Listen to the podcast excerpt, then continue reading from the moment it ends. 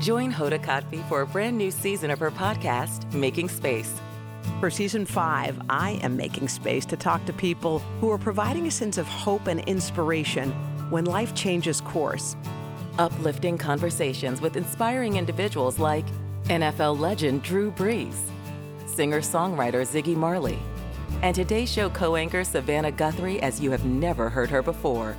I found faith more viscerally, not because the bad thing didn't happen, but because it did. I promise you, like me, will leave these conversations with some wisdom for your own journey, empowered and inspired to make space in your own life. New episodes of Making Space with Hoda Kotb are released every Wednesday. Listen now wherever you get your podcasts.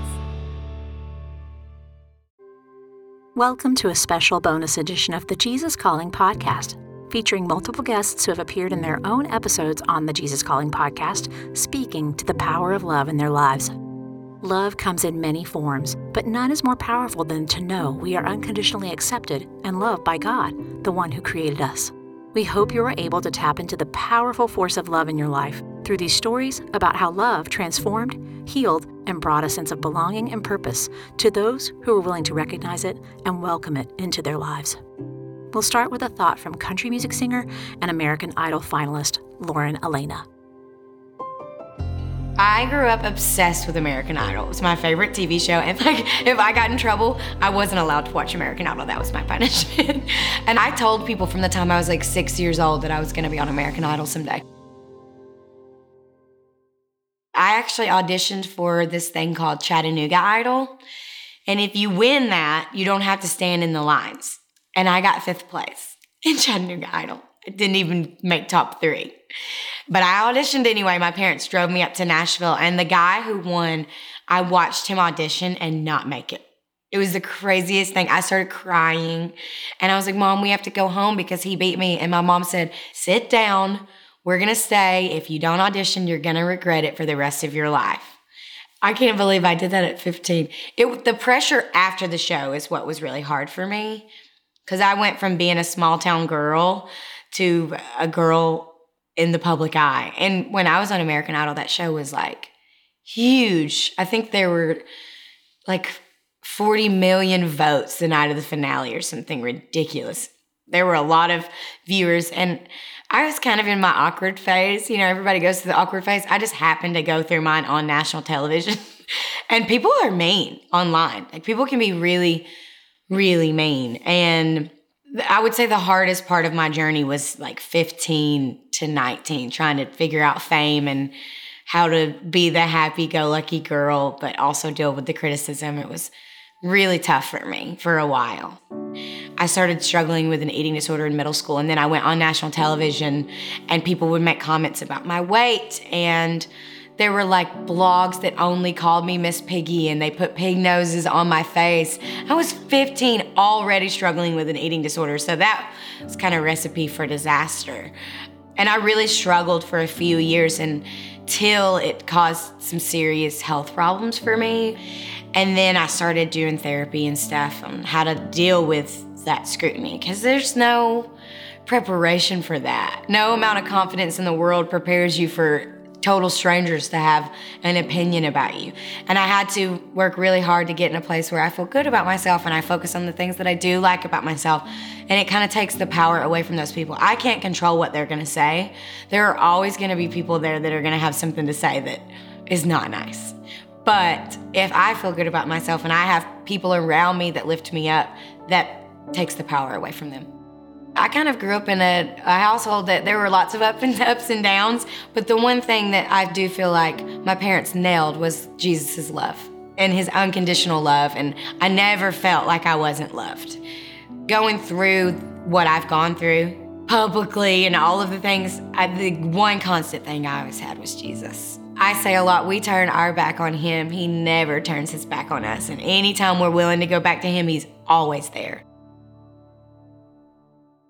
I spent a few years after American Idol feeling the pressure of the spotlight and having to be this perfect girl and and trying to be a role model and trying to be this and trying to be that and I really carried the weight of wanting to be someone that people could look up to to the point where I was kind of hiding who I am. And then I started writing these songs about these really personal things and it freed me. I don't want some young girl out there looking at me and thinking that I'm just the most confident person in the world because I choose to be confident. It did not come naturally to me. I've always been outgoing, I've always had a big personality, but I was very insecure for a long time and I've had to work really hard on learning to love myself. The most rewarding thing is when a young girl comes to me and says, I grew up with an alcoholic parent, and knowing that you've gone through that and how you've pushed through that is so helpful to me. Or I had a girl that came to me and had an eating disorder from high school on, and she checked herself into a clinic because she finally realized, oh, like I don't have to be scared to admit that I have this issue. And if I can do that, that's all I that's all I want to do. That's so rewarding to me digital illustrator, and social justice advocate Danielle Coke. I've always been super passionate about justice related issues, racial reconciliation, all of these topics. In January, it was Martin Luther King Jr. Day, and I saw the opportunity to kind of create an illustration that was different from the cute stuff that I would normally draw. And I wanted to speak truth to his legacy and kind of reframe what I feel like his holiday had become to what I truly wanted it to be about. And when I posted it, it was shared by people I didn't know. Like I saw people outside of my family and friends sharing it. And I said, huh, I wonder if I keep going with this, if maybe I can illustrate harder topics and get more people to be willing to listen if it's pretty. I would draw about things like how it's important to see in color and not say that you don't see color and how to navigate race related conversations in a healthy way, and what allyship means. A big part of why I'm so passionate about justice is tied back to my relationship with God and how I view his calling for our lives. So, my favorite scripture of all time is Luke 10 27. You should love the Lord your God with all your heart, all your soul, all your mind, and all your strength. And part of the reason why that really shaped the work that I do is that when it comes to loving your neighbor, it sounds really good in theory, and we all want to be able to do that fully. But when it comes to things like disagreements or not having the same lived experiences, it can put a barrier between you and the love that you want to have for your neighbor. And I love the fact that in that scripture, loving God comes first because it's through that love that we are empowered to fully love our neighbors as ourselves. Because for me, at least, I found that it's hard to do that completely of my own accord. And so, that love that I have for God and cultivating what it means to love Him with all my heart, soul, mind, and strength really helps direct the relationships that I have with people in the everyday. And it only makes me want to pursue justice and want to understand other people's lived perspectives and want to help change people's minds. I encourage people to seek the scriptures about how God is consistently calling us to seek justice and love mercy, how He's giving us stories like the Good Samaritan and illustrating what it means to not just walk past by someone who is struggling, but to help them, lift them up, and be there in a tangible way. And so that's the first thing that I encourage people to do is to first understand God's heart in that area and help Him equip us to love our neighbors well. No matter what your skin color is, no matter what your ethnicity is, we are all worthy love. We are worthy of being valued and we're worth fighting for. Travel expert, TV, radio, and podcast host Rick Steves. I've just had such an interesting life because I've been able to travel and I've traveled with my faith. Traveling to a place like Guatemala or some uh, place that is really poor, that has a, an obscene gap between rich and poor, and that's dealing with a lot of structural poverty. Uh, and Guatemala is a good classroom for finding out about why there is hunger in a world with such abundance you know half of humanity is trying to live on five dollars a day and you know that's okay. Uh, you can have dignity on five dollars a day and i hope you can get wealthier but you know you can still have dignity and raise your kids and get educated and have health care but if you are trying to live on two dollars a day that's desperation and 10% of humanity is living on two dollars a day. 10% of humanity um, works all day long to earn less than what we spend for our daily latte at the corner cafe. And um, it's not a guilt trip for me, it's an opportunity to be tuned into the need of our fellow you know brothers and sisters of God south of the border. And I want to know about that I want to humanize these people.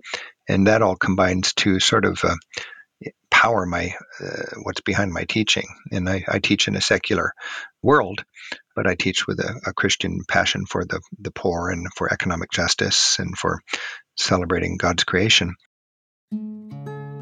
I, I love to meet other people of faith, and um, I love to share my faith with people that have no faith. But very fundamentally, we are children trying to figure out our relationship with God and trying to get close to our Heavenly Father. I remember when I was in Papua New Guinea, I was there working on a video for the Lutheran Church, and uh, you know we got to know the the people in these different villages. And I remember one of the people we met said he can identify each of the children in his village by the footprint they leave in the sand when they run by. That they would know the footprint of the children. Talk about love, and they and then I learned they live in a community where there's no word for orphan because it'd be inconceivable that a child wouldn't have love from the community if, if they didn't have their biological parent. For me, the most beautiful souvenir is bringing home a broader perspective. I wouldn't be able to see the, the love of a mother and her child in a, in a very poor part of the world, the, the power of that. I, I, wouldn't be able to hang out with uh, people in the developing world who have nowhere near the material wealth that we have, but have spiritual blessings way beyond what we've got. Breaking bread with people who are poor but live with a mindset of abundance rather than breaking bread with people who are wealthy and have a mindset of scarcity. Uh, all of this is very challenging to me. And uh, I want to be honest about my faith, and I want to be honest about how privileged I am, and I want to be consistent about my embrace of Christian ideals as a citizen of this planet. travel helps you um, appreciate how many people over how many centuries with how many styles of faith have have praised God. We have a deep seated need to just have quiet time to be with our creator, with our heavenly Father. Here's a passage from Jesus Calling dated July 13th. I want you to experience the riches of your salvation, the joy of being loved constantly and perfectly you make a practice of judging yourself based on how you look or behave or feel. If you like what you see in the mirror, you feel a bit more worthy of my love. When things are going smoothly and your performance seems adequate, you find it easier to believe you are my beloved child. When you feel discouraged, you tend to look inward so you can correct whatever's wrong. Instead of trying to fix yourself, fix your gaze on me, the lover of your soul. Rather than using your energy to judge yourself, redirect it to praising me. Remember that I see you clothed in my righteousness, radiant in my perfect love. When I read that, I think, as a traveler, how thankful I am that I'm never alone in my travels. I can be surrounded by thousands of strangers, and I'm not alone. I'm with Jesus. I can be walking on a ridge high in the Alps, and I'm not alone. I can be sitting in a massive church. I can be sitting in a humble church, and I, I don't get lonely when I'm traveling, and for that, I'm really thankful. And one thing great about travel is it it strips me down to simple living, and it lets me know what riches really are. It helps me to be honest with my relationship with the world and with my relationship with God. And time and time again, I find myself surrounded by and inspired by God's love. Author and abuse survivor Jennifer Greenberg.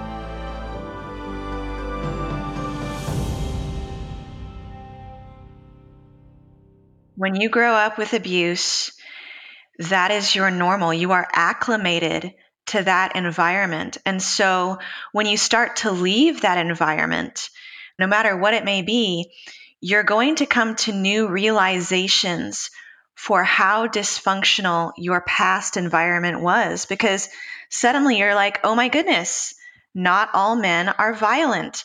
Not all people are perverted.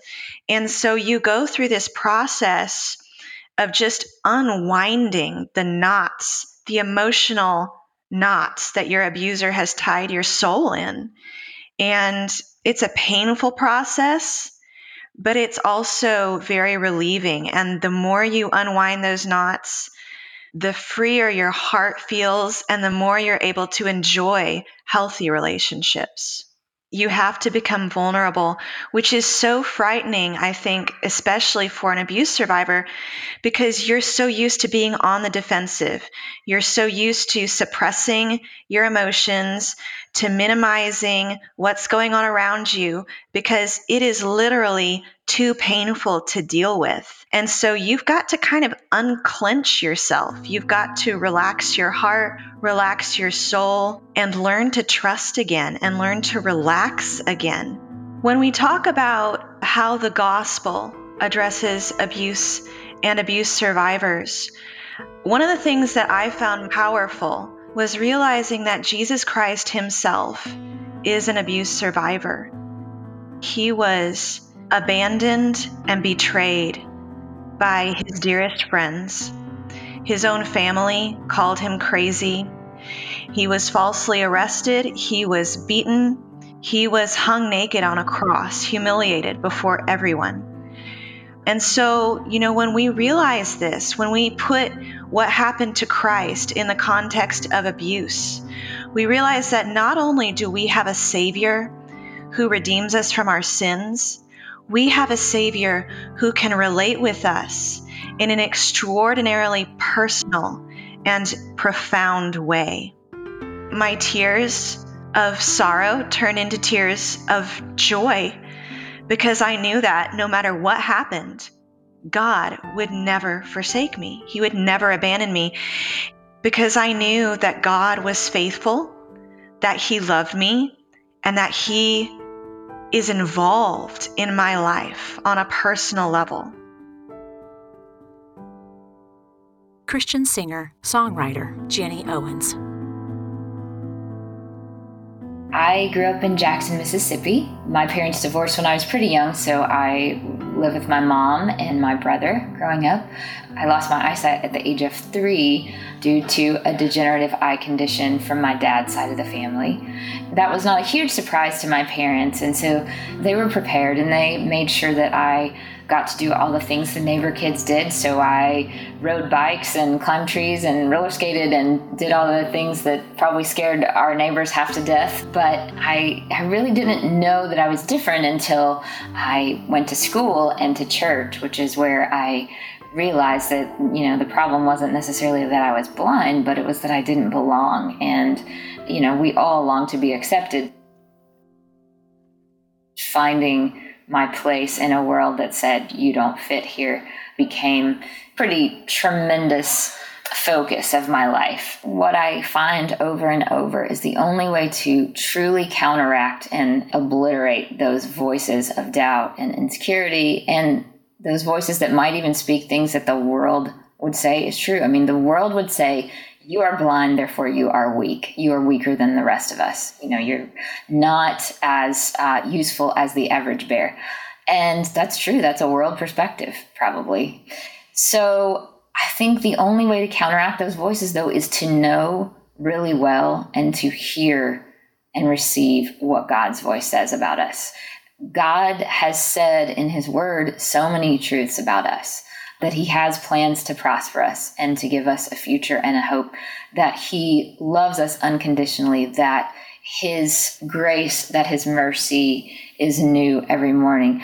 And I remember discovering this verse that Paul wrote to the Philippians from prison, which is super interesting to me because Philippians is very much about joy and finding peace and being gentle and, and he's in prison. And I'm just think I would not write that from prison. But he says, I have learned the secret of being content in any and every situation, whether well fed or hungry, whether living in plenty or in want. And it goes on to say, the verse we all know, I can do everything through him who gives me strength. I realized Paul knew something I did not know. He had such a large view of Christ. Christ wasn't there to just fulfill his desires or to give him rest, but Christ was his all. And he knew that Jesus was always holding him, that he would be until eternity. He knew that he had hope forever. And he just, he also knew that Christ had been through far darker, the most dark circumstances that could ever occur. Well, I want Jesus to bring me comfort or to bring me peace, or I want to be with Jesus today so that he will bring me peace, or so that I can ask him for these things.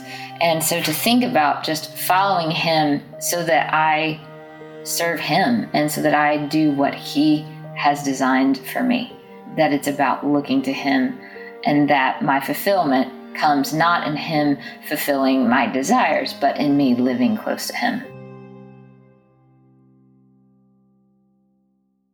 I have really been wrestling with how to share about and how to even understand for myself what it looks like for those of us who are believers to let God's voice of love and truth really impact not only our hearts and not only coming into time with Him every day, but also just how it impacts our lives. Like, how do we go and be and do as He has called us to? You know with with love at our core with pouring out of love not pouring out of okay if i'm a good christian this is what i should do but pouring out of the love that he has poured into us. But first we have to receive that love and we can't receive that love unless we go back to him every day and find that love and rediscover it and discover new parts of it is just what does it look like for God's voice of love and truth to be dominant in our lives and how does that change our lives? Olympic gold medal gymnast Shawn Johnson East and NFL player Andrew East. So I was at the London Olympics working for the Today Show. I went to the USA Cycling final where I met this cyclist named Guy East. We got to talking for almost two hours during the entire race time. And he just kept saying, You need to meet my younger brother. I think you'd be perfect for him. And flew back to the United States. I was currently on Dancing with the Stars at the time. Him and his brother, his younger brother Andrew, flew out to Los Angeles to meet me, and it kind of worked out from there. Not quite. You you made me wait nine months between the first. But still, and it worked out. Okay. it worked out. Jesus Calling has been in our relationship since day one. I feel like it was like one of the very first things we did together as a couple that was religious. Like I remember dating and we would share the Jesus Calling book and we would like read it together every single day. Um, but I think it's just I, it's a great way for the average person to not be overwhelmed by faith. It's like you open it up, you read this one page that connects you and brings you closer to God and reminds you of like what greater purpose is. And then you go on your day with this like reminder in the back of your head. And I, I love that because I feel like sometimes within the faith world or the religion world, people can get very intimidated by it, which is always unfortunate and it's understandable. But with Jesus calling, it's just great to be able to like open up, get reconnected, and then move on. Yeah, I, I love Jesus calling because it's so approachable. As Shawn was saying, like not overwhelming. But now it's kind of a good way to start my daily devotion and quiet time where I'll start with that and then it leads into other things. And I mean, just having a little time in the morning to just sit and reflect is so valuable, I think, mm-hmm. in our lives and whatever phase of life you're in, whether you're in high school, college, wherever, having that time to like really think about how much you've been blessed, how much you have to be thankful for, and then what you want out of life and who God made you is so important. So, when we found out we were pregnant for the first time two years ago, it was uh, the greatest moment ever, the scariest moment ever. But then we ended up miscarrying almost a week later, and we did document it. And at the time, we were documenting it because we had talked about potentially starting a family and like doing all of this, but documenting it for ourselves just to have it as record. And so when we had documented it and then we lost the pregnancy, I was the one who was the first to say, I want to post this. And if you were to know our dynamic and to know kind of our digital presence, I'm always the very hesitant one. I'm always the one that's like, I don't want to post it. I don't want to film this. I don't want to share this with the world. And for me, I had heard about a lot of my friends, my mom had miscarried. I, I knew about miscarriage, but I had never been that closely tied to it. And I, I didn't know how to handle it. I didn't know how to process it. I didn't know what it meant. I didn't know how to move forward. And for me, the only thing that made sense was sharing it with people so I could hear their stories. And I didn't know if it was going to get backlash. I didn't know what type of feedback we would get, if people would take it in the wrong manner. But I almost extended it to the world as an olive branch of kind of like, I'm telling you this and I'm putting my heart on the line, hoping you can help me. And it did. It helped me heal so much just seeing how many thousands of stories came back, people who had gone through the same thing. And it was just kind of a way for us to almost like ask everyone to, to help us go through it. I would say before that moment, before getting the feedback that we had with such a vulnerable time in our lives, I was one of those that saw social media and saw the followers as not necessarily a good thing. I saw it as always needing to keep yourself guarded and protect yourself from from the world and what you share. And it was the first time I actually saw our community as almost family mm. and saw so much good in people. Like I know I know everyone has an opinion. I know everyone has a bad day. You know, people will always have those negative comments, I guess, but when you truly need help, the world is good. I think the natural inclination when you go through something traumatic like that is for a lot of people to just like isolate yourself, deal with it personally, bury it, and like hopefully you'll make it through. Mm-hmm. But Shawn was brave enough to share that the people in our immediate lives that we see every day physically um, might not have gone through this, but there's millions of people out there who have experienced something like this mm-hmm. and sharing it with them kind of gave them the the license to also share their story and it was amazing the feedback we got and there's so much power in community and it helped Shawn get through it. Mm-hmm. I think it helped a lot of other people go through it. And there's people that approach Shawn in tears when they see her and they're like, thank you for sharing that. Like it meant so much to me and, and it gave me freedom. Rhymist, activist, and author, Lecrae. Coming from the cultural context that I come from, one, the culture of hip hop, which is definitely bravado, machismo, you know, tough guy exterior. and then even how I was raised without my father around, my uncles were afraid that I would become a mama's boy. And so they they did things to toughen me up, so to speak, that weren't healthy for me. I did not have language or I wasn't comfortable with expressing myself in that in the kind of way that made me vulnerable and exposed me. I'm very grateful though for some of the leadership that I've seen happen in culture and society. Seeing Jay Z mention him going to therapy was actually very helpful for me because it gave me the courage to say, okay, this is a thing that I don't have to be ashamed of. And then I have a lot of family members who are incarcerated, and I've always really been interested in incarcerated individuals. And so over and over again, I would hear stories of the toughest individuals going through mental health battles once they're in solitary confinement. And I didn't understand it until I went through clinical depression. But even their stories gave me some encouragement that even the toughest of people have a breaking point. And so I knew I had reached my breaking point, and um, I knew I needed professional help. And then I met my therapist, who's phenomenal, the one that has been life changing for me. And every day before our sessions, she would start with the Jesus Calling book. And I was blown away. And I've seen the Jesus Calling book a million times, right? Over the course of my Christian walk.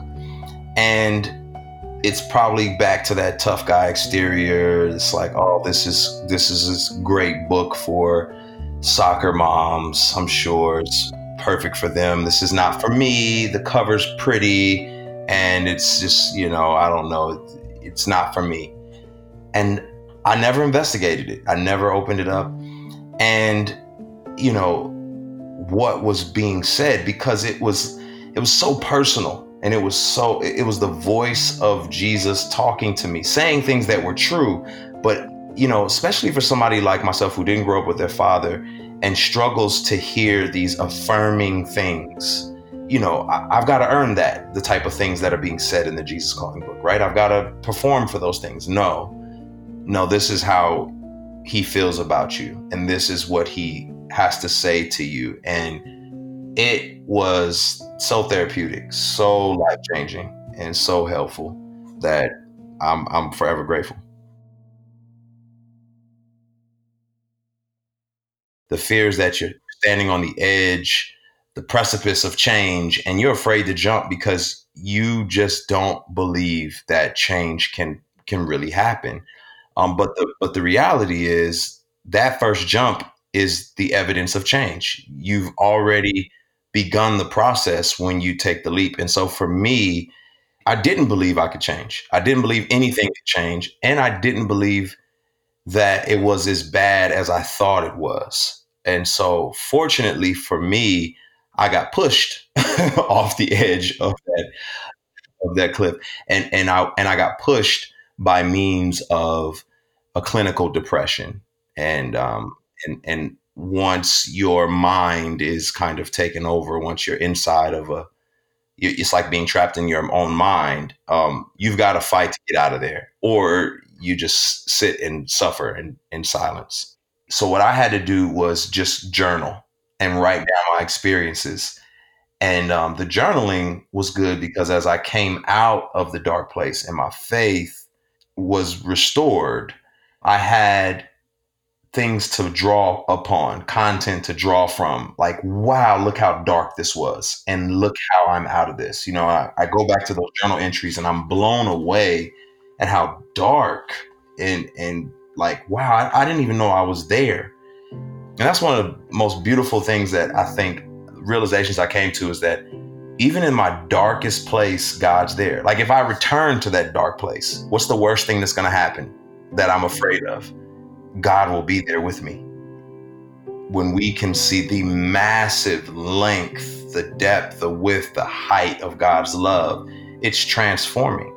It transforms our views on everything. If you are wrapped up in visceral hatred and and disdain for someone, look at the depth, the width, the breadth of God's love and how it extends to you when you should be hated, but you're not. If you are trapped in trauma and problems and you just don't see any way out of it, look at the depth, the width, the breadth, the height of God's love and what He's willing to do in order to rescue you from that. And I just, I think that that's a such a picture that would, you know, take a lifetime to understand how deep His love is, how wide and uncompared, like non comparing to anything we've ever experienced. And so I think if I can get a glimpse of what that means, that changes everything for me and everything for this world and everything for this country. You know, if we can taste of how vast his love is. You've experienced a lot of pain. You've been abused, you've been threatened, you've been treated like you were not human. And you have drawn strength from those things and those circumstances but you will not understand that strength and understand your most authentic self until you intentionally deal with those things, until you intentionally process and work through those things. You're not going to be able to change the world effectively until you own your story and allow it to turn you into someone amazing. For me, restoration is all about demonstrating grace and love. Because to believe you can be restored is to believe that there are second, third, fourth, fifth, and seventh chances. It's to believe that there can be healing and unity and hope and love. It's to believe that things that are broken can be restored. For me, restoration is all about demonstrating grace and love because to believe you can be restored is to believe that there are second, third, fourth, fifth, and seventh chances. It's to believe that there can be healing and unity and hope and love. It's to believe that things that are broken can be restored. And so that's definitely what I want to be a catalyst for as far as communities, relationships, anything. There's always hope for restoration because God promises that. Thank you for listening to this special bonus episode of the Jesus Calling Podcast. Be sure and subscribe to the Jesus Calling Podcast so you can hear the full stories from each of these guests and also make sure you get these special bonus episodes each month.